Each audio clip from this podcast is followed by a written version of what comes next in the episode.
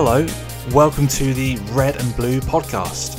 I'm your host, Aaron, and I'm a member of the UK Conservative Party. Joining me is my friend and co host from the other side of the political aisle, Josh, who is a member of the UK Labour Party. Political civility is our mission and our cause, and we aim to discuss the week's news with all of that in mind. Now, on with the show.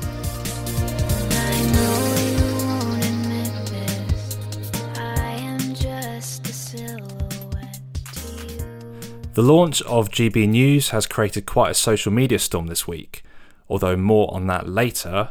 Josh and I thought we'd mainly focus on the topic of news this week. So, the underlying issue being news channels such as GB News is that the ongoing battle between impartial versus partial or biased news. And so, just to discuss the pros and cons between what they mean Josh, what are your thoughts, generally speaking, on if we're going for just unbiased news, so quote unquote unbiased news, i.e., the BBC and many others? What What are your thoughts on that concept, and do you think it works? So, I, up until fairly recently, uh, would be a self confessed kind of news junkie. Um, I would get the news off TV, off different prints, off websites, Twitter, wherever it can kind of come for. And now I seem to be picky a bit and a bit more choosy. Um, I don't think I actually have watched TV news uh, or broadcast news uh, for quite a while, largely because I don't find it that interesting. Um, and that's in its own self is probably uh, an issue and um, something worth discussing about uh, a bit later. But in terms of trying to get balanced news, I mean, news should be balanced, right? So it should largely be factual. And I remember, and you probably remember it because I think we're similar school years, um, did something in, I can't remember, primary school somewhere, where we looked at fact versus opinion. Um, uh, went through various newspaper headlines and said, um, "Is this fact or is it a, a, is it opinion?" And we spent quite a long time trying to delve in between the two. Um, I think that's a skill that has been largely lost from a consumer point of view. Um, but actually, surely, yeah, the news should be here is the facts, and there is room for opinion. Uh, and I think you know, I'm as guilty as anyone in you know subscribing to certain columnists whose opinion that I um, appreciate and you know sometimes probably want as a bit of an echo chamber, a bit of self reassurance. Um, and there's some that I might glance at that I disagree with, but and I think that's where the dis- the difference should be, right? So if I'm list- if I'm watching BBC News at ten, I'd ex- or ITV News at ten or whatever, I'd expect that to be as factually on the money as possible. Now, there's always going to be some bias. There's always going to be some journalists are just better than others at putting it across. That's fine. But then when I watch something like Peston, maybe, or I'm reading a column, a columnist, um, as long as it's clear that this is their opinion, I think that you know that's more than fine as well, and that should coexist. The danger is when it becomes uh, opinion masquerading as fact. Mm. I, well, no, you've hit on a really, really good point there. I think so. When it comes to unbiased news, uh, if we just mention the BBC for a second, um, I don't have as much of a problem with the BBC as some of my other sort of Tory friends, family, peers do, because I know that some people really, really regard it as a left wing echo chamber, uh, and maybe there's a maybe a minor truth to that. I, but in truth, I actually don't have a have a massive problem with it. Just on that point there, Aaron, it's really interesting um, because I've got a lot of uh, Labour friends and all those that are self-declared on the left who see um, the BBC, uh, which I personally don't have much of a problem with either, by the way. Uh, they see it as a much more right-leaning news uh, kind of news bias, which I think is really interesting. And firstly, that kind of seems like the balance is kind of right, right? If you've got those on the left that are saying, "Oh, is this a bit too right wing?" and you've got those on the right that go, "I think this is a bit too left wing." Right. Okay. Actually- but then those on the centre who are saying, uh, yeah, okay, I see what you're saying. what it is. Yeah, yeah, it, yeah. pro- it, it probably is on. Uh, it probably is hit does hit the mark, but I think you can look at the BBC and you can start picking it apart, and you can think, right, well, Laura Kuenssberg uh, possibly is a little bit more to the right. you know, I'm talking fractions here, by the way. I'm not talking uh, absolute polemicists. Um, and then you have, you could say the same with that Andrew Neil, who we'll talk about later. Probably sits towards a little bit on the right. Yeah. But then you then you can look at um, BBC comedy, and it's fair to say that BBC comedy is very left wing. But then that's kind of uh, comedy in general tends to be more on the left, if not you know not left wing, but on the left. That's what I was going to sort of distinguish by. So when it comes to the BBC, I have no issues with pretty much any of its TV coverage. I think its TV Yeah. coverage, actually, for the most part, is actually very, very good. And what I was going to say about um, about the US, and I think I mentioned this before, is that there are a lot of people in the US who are so tired of their uh, journalist system, if you like, where it's on the right or it's on the left, and it's so like that in America that actually a lot of them are tuning into BBC America because they actually just want just the facts for a second without, you know, screaming about Trump or kissing his backside, basically. That is really interesting, and that's got to be a good thing. As in, you know, to use the phrase, it's a good feather in the cap, right? If we're trying to use BBC as a bellwether, and I do largely, you know, think it's there or thereabouts, then and the fact it's growing in America because of that reason that you stated, I think that's got to be a, a good thing. Yeah, yeah, yeah. yeah. So, but when it so when it comes to its coverage, for the most part, I don't really have a problem with it. I have, I, I sometimes have a little bit of a problem with the way things are worded on their website, and in particular, if you go onto BBC iPlayer, it's pretty left. So when it comes to unbiased versus biased news, I I prefer the term balanced than I do unbiased. So I don't know if unbiased is something that we should be necessarily aiming for, and I don't even know if I'm right on this. But what I mean by that is that I don't believe anyone really is unbiased. We all come with our preconceived ideas and perceptions and the way that we write about things and talk about things as human beings. And I would much prefer the idea of being balanced and fair to both sides, maybe more than I would do by being um, impartial, so to speak. Yeah, I think that's a really good point. I think balance, though, is something the BBC have tied themselves up in knots with um, a, a bit. And, you know, there is quite the culture of bashing the BBC from a big chunk of those on the right. Hmm.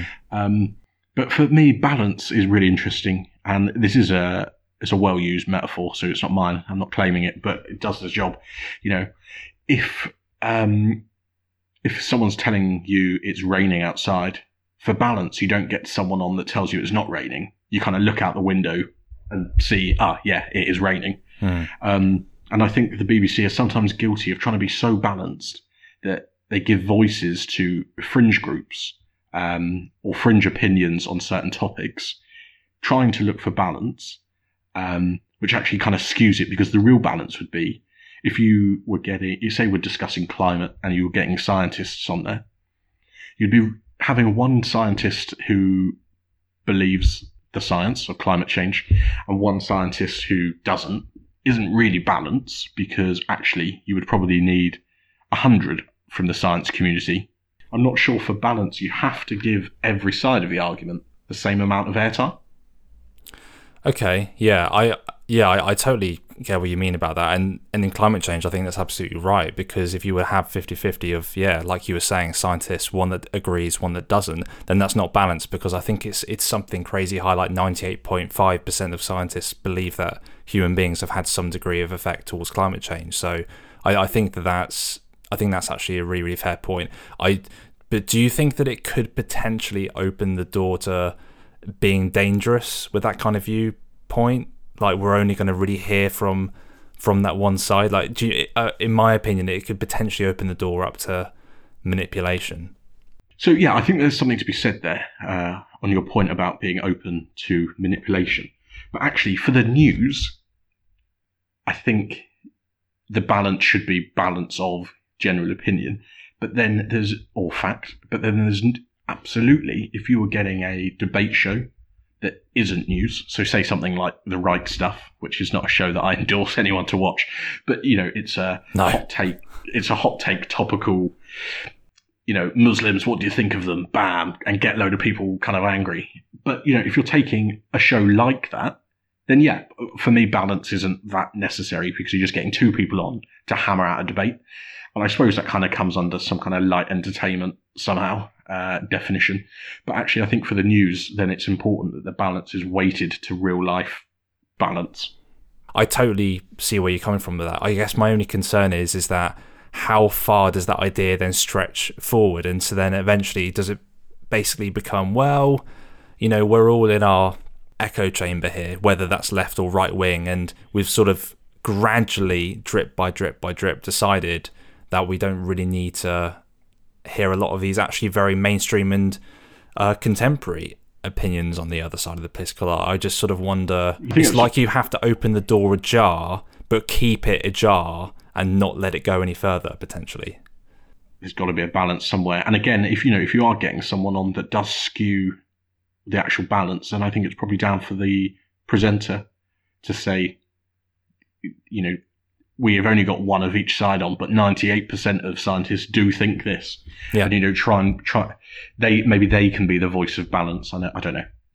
It's just a really hard one to strike right, isn't it? Because when you're when you're listening to the news, especially now, I think a lot of people are thinking, is this actually the fact or is this just opinion? And it actually reminded me, if you've seen the Pixar film Inside Out, there's a really hmm. interesting moment in that film where one of the characters inside this girl's head, I think he sort of presents the the subconsciousness of this girl. He tips over two boxes. One contained facts, one contained opinions. And he goes, "Oh, let's just collate these all together and just puts them into the same box." And I just thought that was a really, really sort of interesting illustration about, I think, what we what we all do to some degree.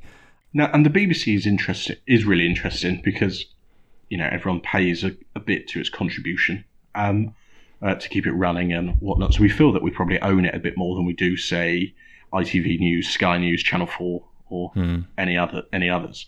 But I think from the right uh, the right side of the argument, uh, politically speaking, um, that the news and comedy, but are you know uh, there is an overlap there.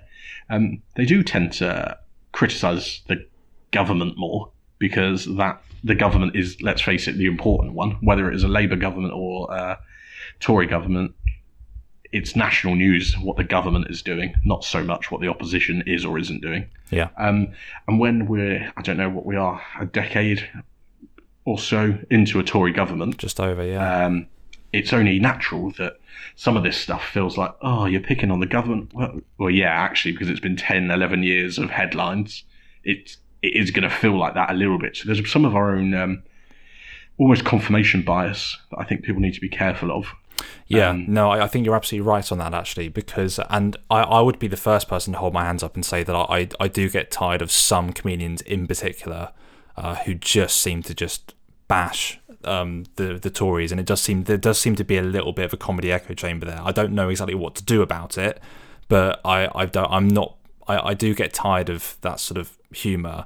But also, if Yeah. you were to go back and watch some early episodes of Mock the Week, for example, where Gordon Brown was prime minister, they are Yeah, ripping oh, into are him just as much as they are, you know, Yeah. Boris or you know Theresa And- May before him. Absolutely, and it is personal. It's visceral. It's it's mean spirited, but that's the show, you know. And I'm not here to kind of critique the show, but actually, yeah. Then, and if you go back to Have I Got News for You when Tony under Tony Blair, Ian Hislop was just as brutal with Tony Blair. Um, probably, I've, I've, I rarely find a BBC comedy that funny, to be fair, but I'm quite a harsh critic of stand-up comedy. I did like Mock the Week for a long period of time. I really, really got on with that well, and I liked it. Eight out of ten cats actually. I mean, comedy for the most for the most point is left, and I've always enjoyed um a, a lot of comedy. I think I just get, I think I get tired of the of the echo chamber that a lot of comedians are so obviously in, and and after a while it sort of becomes preachy and I don't I, I don't think a lot of people like being preached at. You can you can be funny and you can make jokes about things and I don't have a problem with with people making fun of the government like they did the last government. It doesn't bother me at all, but I think that people just don't like being preached at and I think that some No. comedy has turned into that and then turned a lot of people I'm- off as a substitute for that. I'm just with it. If it's funny, it's funny. I don't really mind. Um, yeah, when it's not funny, that, oh, and I've got quite a high bar for it. But when it's not funny, uh, yeah, Hmm. next. It's interesting, like I say about the BBC, people feel they own it. What do you, what's your kind of opinions on maybe Sky News or Channel Four or any of the other kind of mainstream ones?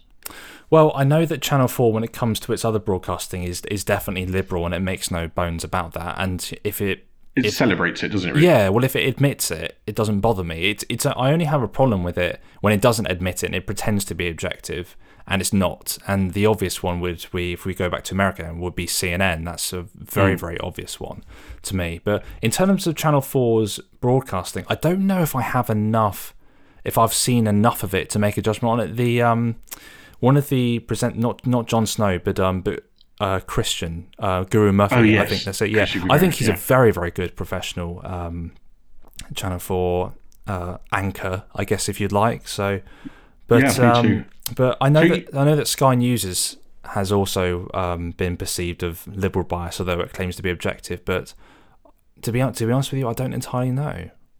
No, and I, I watched Sky News quite a lot of the time during the last five years, um, and I think you know they had good, strong uh, anchors such as Kay, Bur- uh, Kate Burley, uh, sorry, Kay Burley and uh, Beth Rigby. Um, so it was quite nice to see that, and as um, but again, I think there's they ask hard. There's, we've got to be careful that asking hard questions of a government or criticising a government isn't a bias, is it? Um, it goes back to your what's balance versus bias. Um, Yeah, yeah, As- yeah, long absolutely as- right. Yeah. as long as you're asking tough questions of everybody. Um, if you if you fair- give the same if you give the same scrutiny to both sides, that's totally fine, and and that's what's needed. The problem I have is when networks such as CNN are are, are screaming at Trump for the four years that he's elected, and then pretty much that as soon as Joe Biden's elected, it's like their their scrutiny is nowhere to be seen. I think that's a major problem, especially when you're when you're perceiving impartiality, or when you're or deceiving, I should probably even say impartiality. That's what I have a problem with. If I know that some people will not like their, the government that that they helped elect be hammered at, and I get that, but that is that's part of being in government, and that's the reason why we have the press is to hold them to account. And so I, um, I think that we can just have short. Well, when I say we, I mean people on the Tory side can sometimes have slight short memories and actually remember that when Labour in power, the press gave them a right good battering, especially about the Iraq War. They would do again when Labour gets elected again in the future. So, I mean, unless something changes, then then then I'm then I'm sure they will as well. Do you like political civility? It's something that's been on my mind for years. Seeing America at breaking point with Donald Trump as president, the Brexit debate which divided the UK for many years and in some ways still going on now. It seems like there is so much noise out there and we can be under the illusion that the nastiness spouted by others on Twitter has to be the norm in political discourse. One of the ways you can really help Josh and myself out is to subscribe to our podcast and leave a rating and review wherever you choose to listen. This will really help more people discover the show. We aim, as you know, to bring political civility back to people who want to discuss even the most contentious issues without forgetting about the humanity in the people that they speak to. Thanks for your support. And now, back to the show.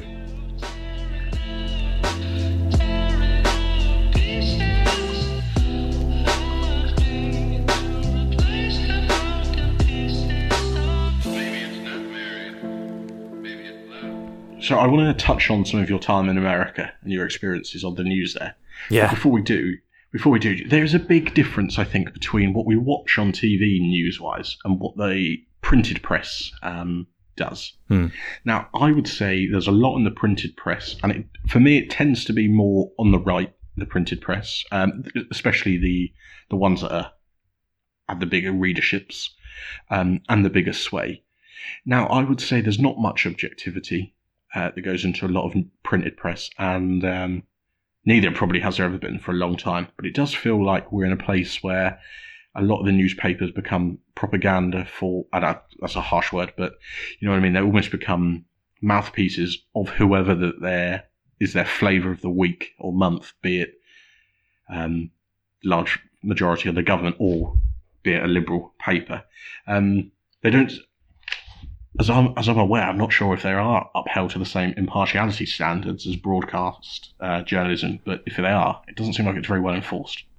Well, I guess the news channels have Ofcom to contend with, so they have to obey rules around impartiality. But when you're the free press, then you can essentially print what you want, which is why you have the the Mail on the right and then the Guardian on the left, for example. So I, I think that it, it depends to, between what their what they're printing to be news and then their opinion pieces. So one thing that I'm really comforted about when it comes to this country is the fact that you have a plethora of people from different political parties who seem quite happy to write for other newspapers. I know there's probably a little bit of well, Labour would probably prefer to write for the Guardian and the Tories the Mail or the Telegraph, but there are Labour MPs that write for the Telegraph, and there are and, and so I I feel actually really comforted by that the fact that at least there is some degree of overlap. And Yeah, no, um, because that's not the, that's not how it is in America. If you're a Republican, you go on Fox. If you're a Democrat, you go on CNN or MS, MSNBC. That's not good because it's just establishing the echo chambers. And so I definitely take your point with um, with that about the press, but I just I think there's some comfort to be found in there. The fact that Yeah. um, that that with that there is some overlap in that way. Yeah, Keir Starmer got some uh, criticism from those on the left of Labour Party for writing in. Uh, I can't remember which newspaper it was. I thought it was the Um, Telegraph, is it not the Telegraph? Yeah, it might be the te- Telegraph or Times or something like that. Yeah. Um, but it but it makes sense, right? Labour can only win if they get more people. this is obvious that voted for them last time. They need more votes, right? Yeah. Where are you going to get those? Where are you going to get those votes? You're going to get them from moderates on the other side. Yeah. How do you contact them? In the media in which they kind of watch and read. It seems politically obvious to be doing it. Um, my only beef with uh, newspapers, and it does tend to be more on the right, is some of the kind of bombastic um, headlines that and front page pieces, which probably blur the lines quite a lot between um, fact and opinion. Well, I I think you saw this quite clearly in the 2019 election. So if you saw the newspapers, I think um, I don't even remember what the headlines were for the Mail and the Telegraph, but it was obvious that they were they were pro Boris. But when um, the headline for the Daily Mirror was "Nightmare Before Christmas," so so it's the you know the bias is. Is is somewhat is. blatant. I, I just feel slightly comforted by the opinion pieces. And there's um there there's a lady that I follow who writes for the Telegraph who's uh who's a member of the left and she writes some of the opinion pieces and I'm like, well, I I'm not saying that they're perfect. They're not No, perfect, but I, I just I feel comforted by that that overlap to some degree. So, yeah, me too. Uh, I'm with you on there. So, tell me, I can't remember how long you said you spent in America, um, but tell me a bit more about that and tell me a bit more about uh, the news and how people consume the news and the kind of impartiality and what people subscribe to, really. No, I mean that's a really good question. So I was out in America. I was out in America for nine months. I was studying theology, and I was in Northern California, which is a rather Republican uh, section of California, as opposed to the rest of it, which is heavily Democratic. Yeah, I didn't know that. I didn't know a part. I didn't know a republic bit of California existed. Yeah, yeah. So that uh, the the northern sort of 300, 400 miles of the northern before it hits Oregon is pretty um is pretty Republican. Yeah, saw the Trump banners and, and all the rest of it. And well, that was sort of my that was sort of my awakening into politics. Really, is because I I came from the UK. I noticed how Trump was being treated in the press, and a lot of it fair enough, in my opinion, because of the things that Trump was saying. But then when I was able to make friends with some of the people who were voting for him, and I didn't know that they were voting for him at the time because I wasn't interested in politics, but when I just talked to them and was able to hear what they had to say, what they wanted, and some from Hillary's side as well, I was able to kind of understand more of a middle ground of why people were voting for him. And actually, it wasn't just well for these people. It wasn't about. It was nothing to do with you know racism or xenophobia at all. It was actually just about trying to get their country back economically. So, um, but that's uh, I guess that's a slightly different point. When it comes to the news, it's just so skewed one way or the other, and there is some good in that.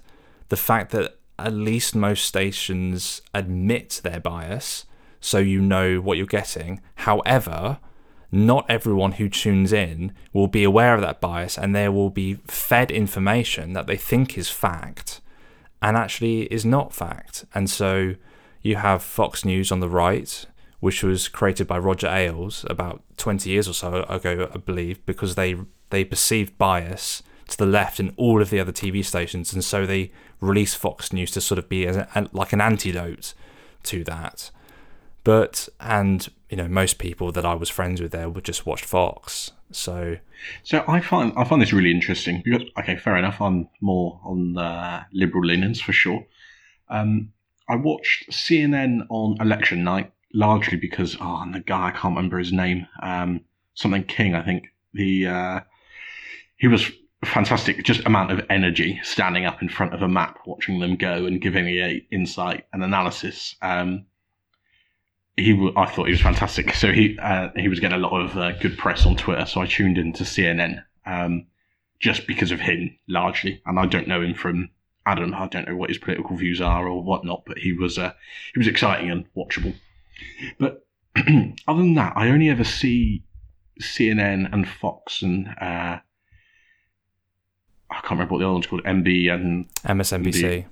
yeah, I always get that. I always struggle with that. Um, when something goes viral, and now that might not be the most fair way to judge it, but you see a lot of Fox clips go viral, um, where they have people on there that, sure, I might disagree with them, but not only do I disagree with their opinions, I'm disagreeing with what they are claiming are their facts. hmm And that's something that just blows my mind. How I think, and this might happen on CNN, but I've not had any experience of it really. But I will see a clip from Fox, and I think Kellyanne Conway always seems to come up, or um, who was on there recently, Sarah Palin. I saw was trending, and Yeah. they'll say something. They'll say something, which is patently untrue. Um, and I'm not talking about uh, f- an opinion or something. I can't think of a good example, which is a bit annoying.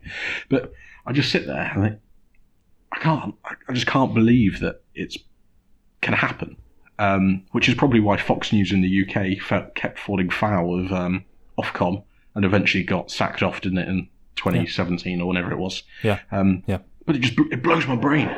Yeah, it does. I, I think that when we talk about echo chambers, there's a comfort to being in your echo chamber. People like being agreed with. They like hearing opinions that go along with their own. It makes people feel good. And I think that part of the American press is just doing that. It's propping up what makes people feel good. And I don't, I've noticed that after a while, when I just hear opinions that I, it sort of just makes me feel a bit icky after a while. If I just hear opinions that I agree with all the time, I kind of wonder what's next. In fact, I think it's actually a very bad thing to just hear one view because, um, and I, and I would say that to someone who just only reads the Guardian or just only reads the Telegraph.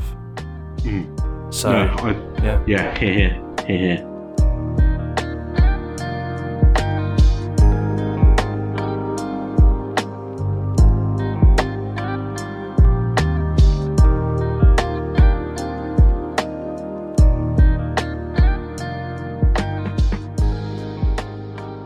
So, what does civility mean?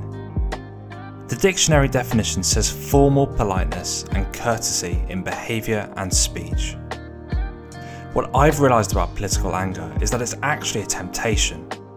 Sometimes we have to thumb past tweets that we want to respond to, but realise that if we did, we'd only add fuel to the fire. And what about our friends, families? We all know someone who's got opposing views to us.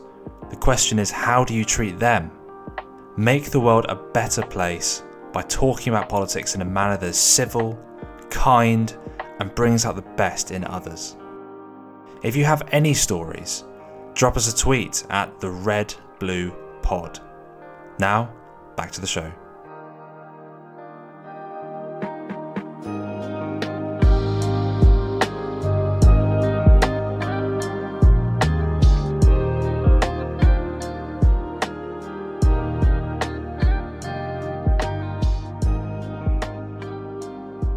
Regards to GB News, if I just read the headline for us, so to some, it aims at being an alternative news channel that deliberately casts itself outside of the what some would regard the elitist, metropolitan news sources that the majority of us are familiar with. And but to others, the fear is that GB News could become a right-wing source for news, much like Fox News in the US.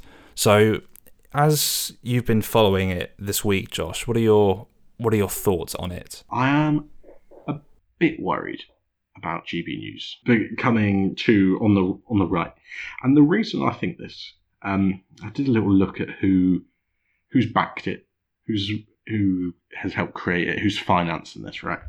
So, if you don't mind, I might go a bit off piece here, but I just had a look. So, you have a chap called Sir Paul Marshall, who's worth uh, 630 million quid.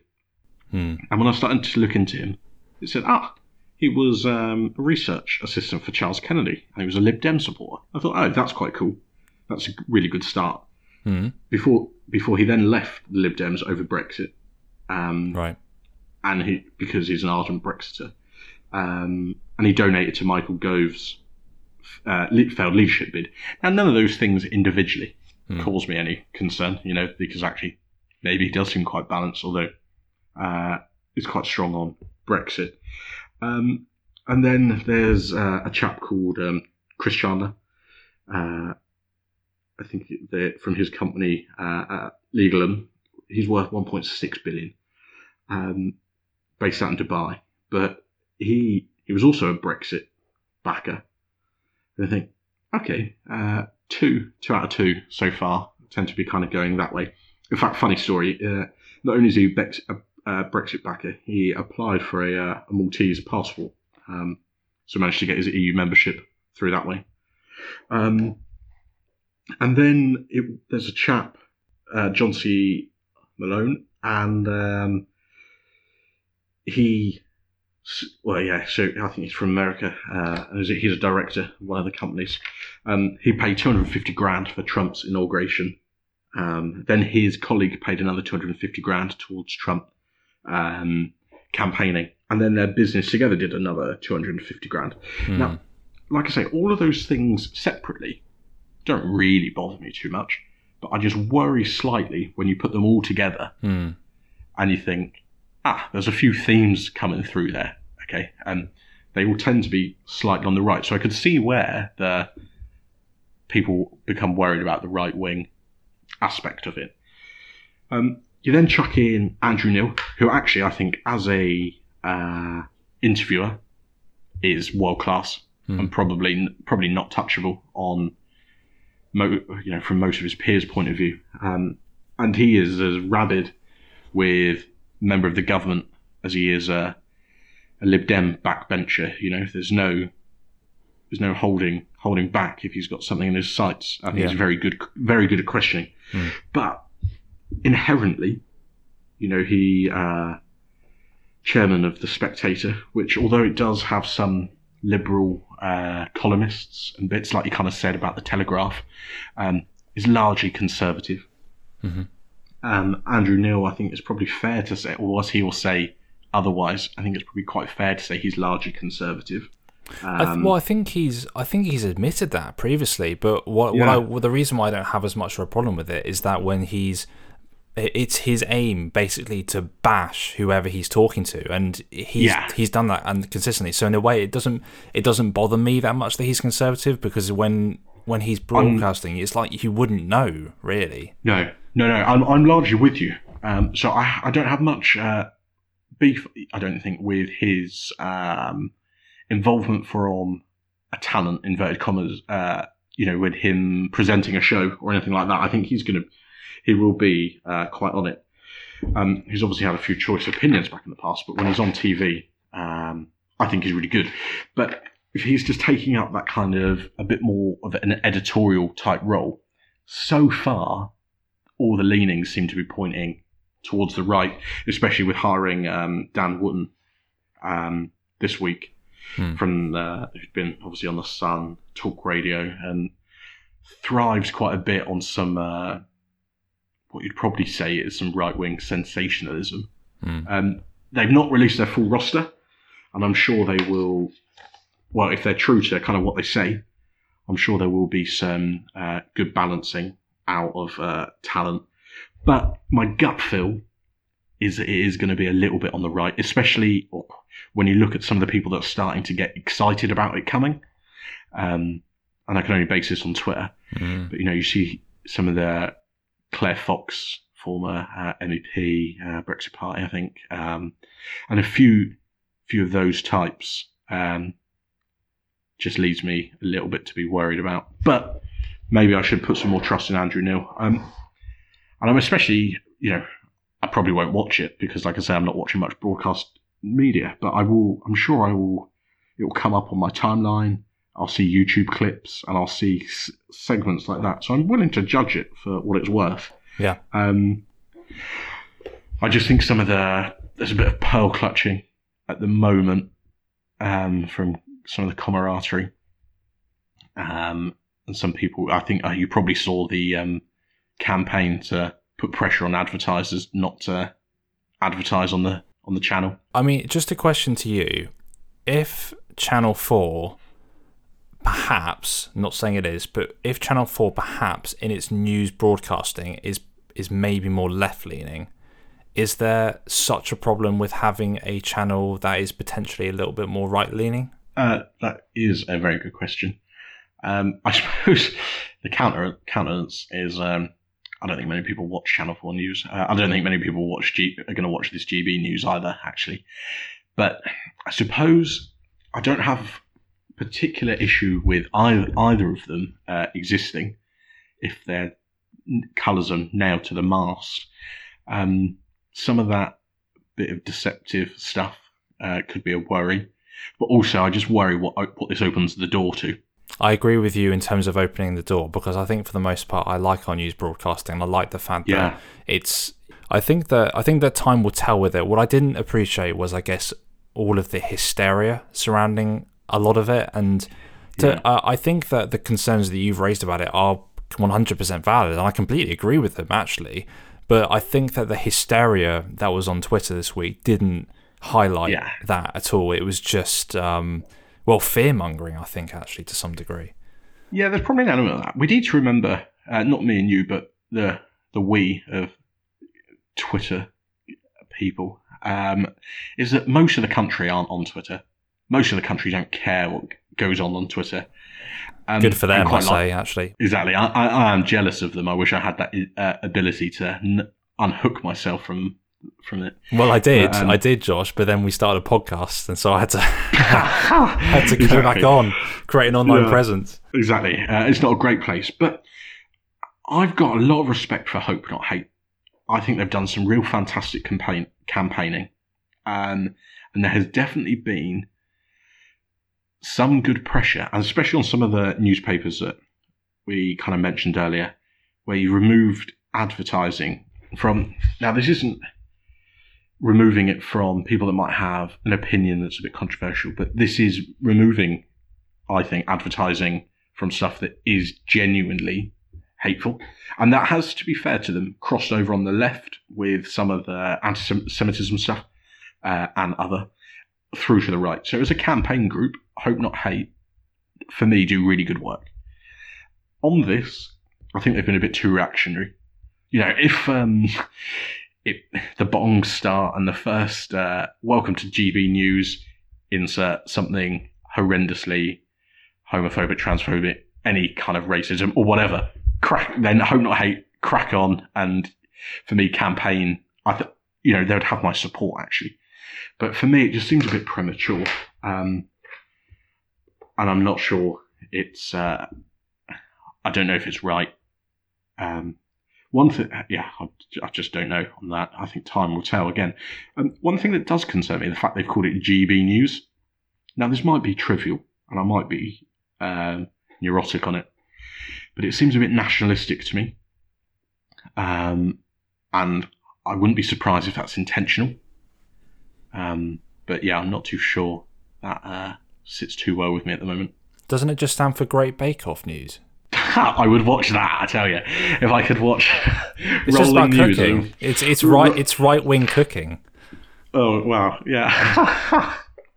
Rolling news of um, Dan Wootton trying to bake with Mary Berry and Paul Hollywood critiquing. Uh, I'd be I'd be all over that.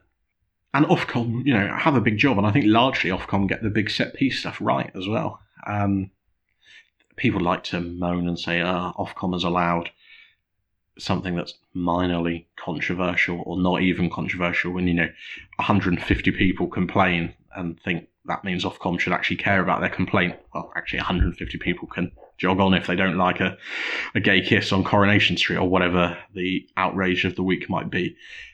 Uh, but I do put a lot of trust in Ofcom. Um, and they've got a big job on their hands, especially with this. What I do worry about Ofcom, and this is another thing to go back towards some of the politicisation of uh, BBC and Ofcom and the regulators, uh, is look who the government are currently trying to get into some of these roles. So the chairman uh, of the BBC um, comes from the right, former Tory. Uh, I can't remember exactly, uh, but involvement with the Tory party, and then they're trying to get Paul Dacre in at Ofcom, um, and he's someone I disagree with a lot. hmm Uh, and he, he brought some, I think, really unsavoury times to uh, Daily Mail. Um, so I'd be, I would be worried if he got a gig uh, at Ofcom.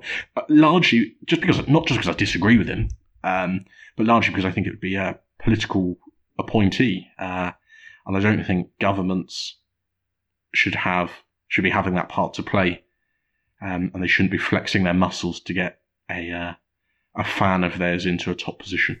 No, well, I agree with that definitely. I, I think that my concern with with companies like Ofcom and maybe the um the Hope Not Hate organization, although admittedly I don't know them very well at all, is that when they're judging content, they have a they can potentially go down the road of becoming ideological. And Yeah. so uh, that would be my only concern is is how are they judging things? Because like we've already discussed everyone is partial. Everyone has their own opinion. And so I would I would be concerned. So the people at the top of Ofcom for example who make all the big decisions I'd be very interested to know where they lie politically. Because I would say that if if most of them lean to the right or to the left I would I would question their decision making so and I'm, I'm not I'm not necessarily saying that there should be quotas on hiring but No, no. um, I, I do. No, I- I, I'm concerned about about where things go ideologically with those kind of organisations. Uh, I think you are largely right, but I think the kind of person that tends to be attracted to some of these regulatory roles um, are probably not too politically motivated. And the reason I say that is because they are very methodical. They are very, you know, largely it's procedural. It's you know it's very kind of in the detail, um, which is why I think someone like Paul Dacre might struggle if he was to get the role. Um, but no, I think it's a fair concern. But I think largely on balance, I'd say Ofcom do a pretty good job.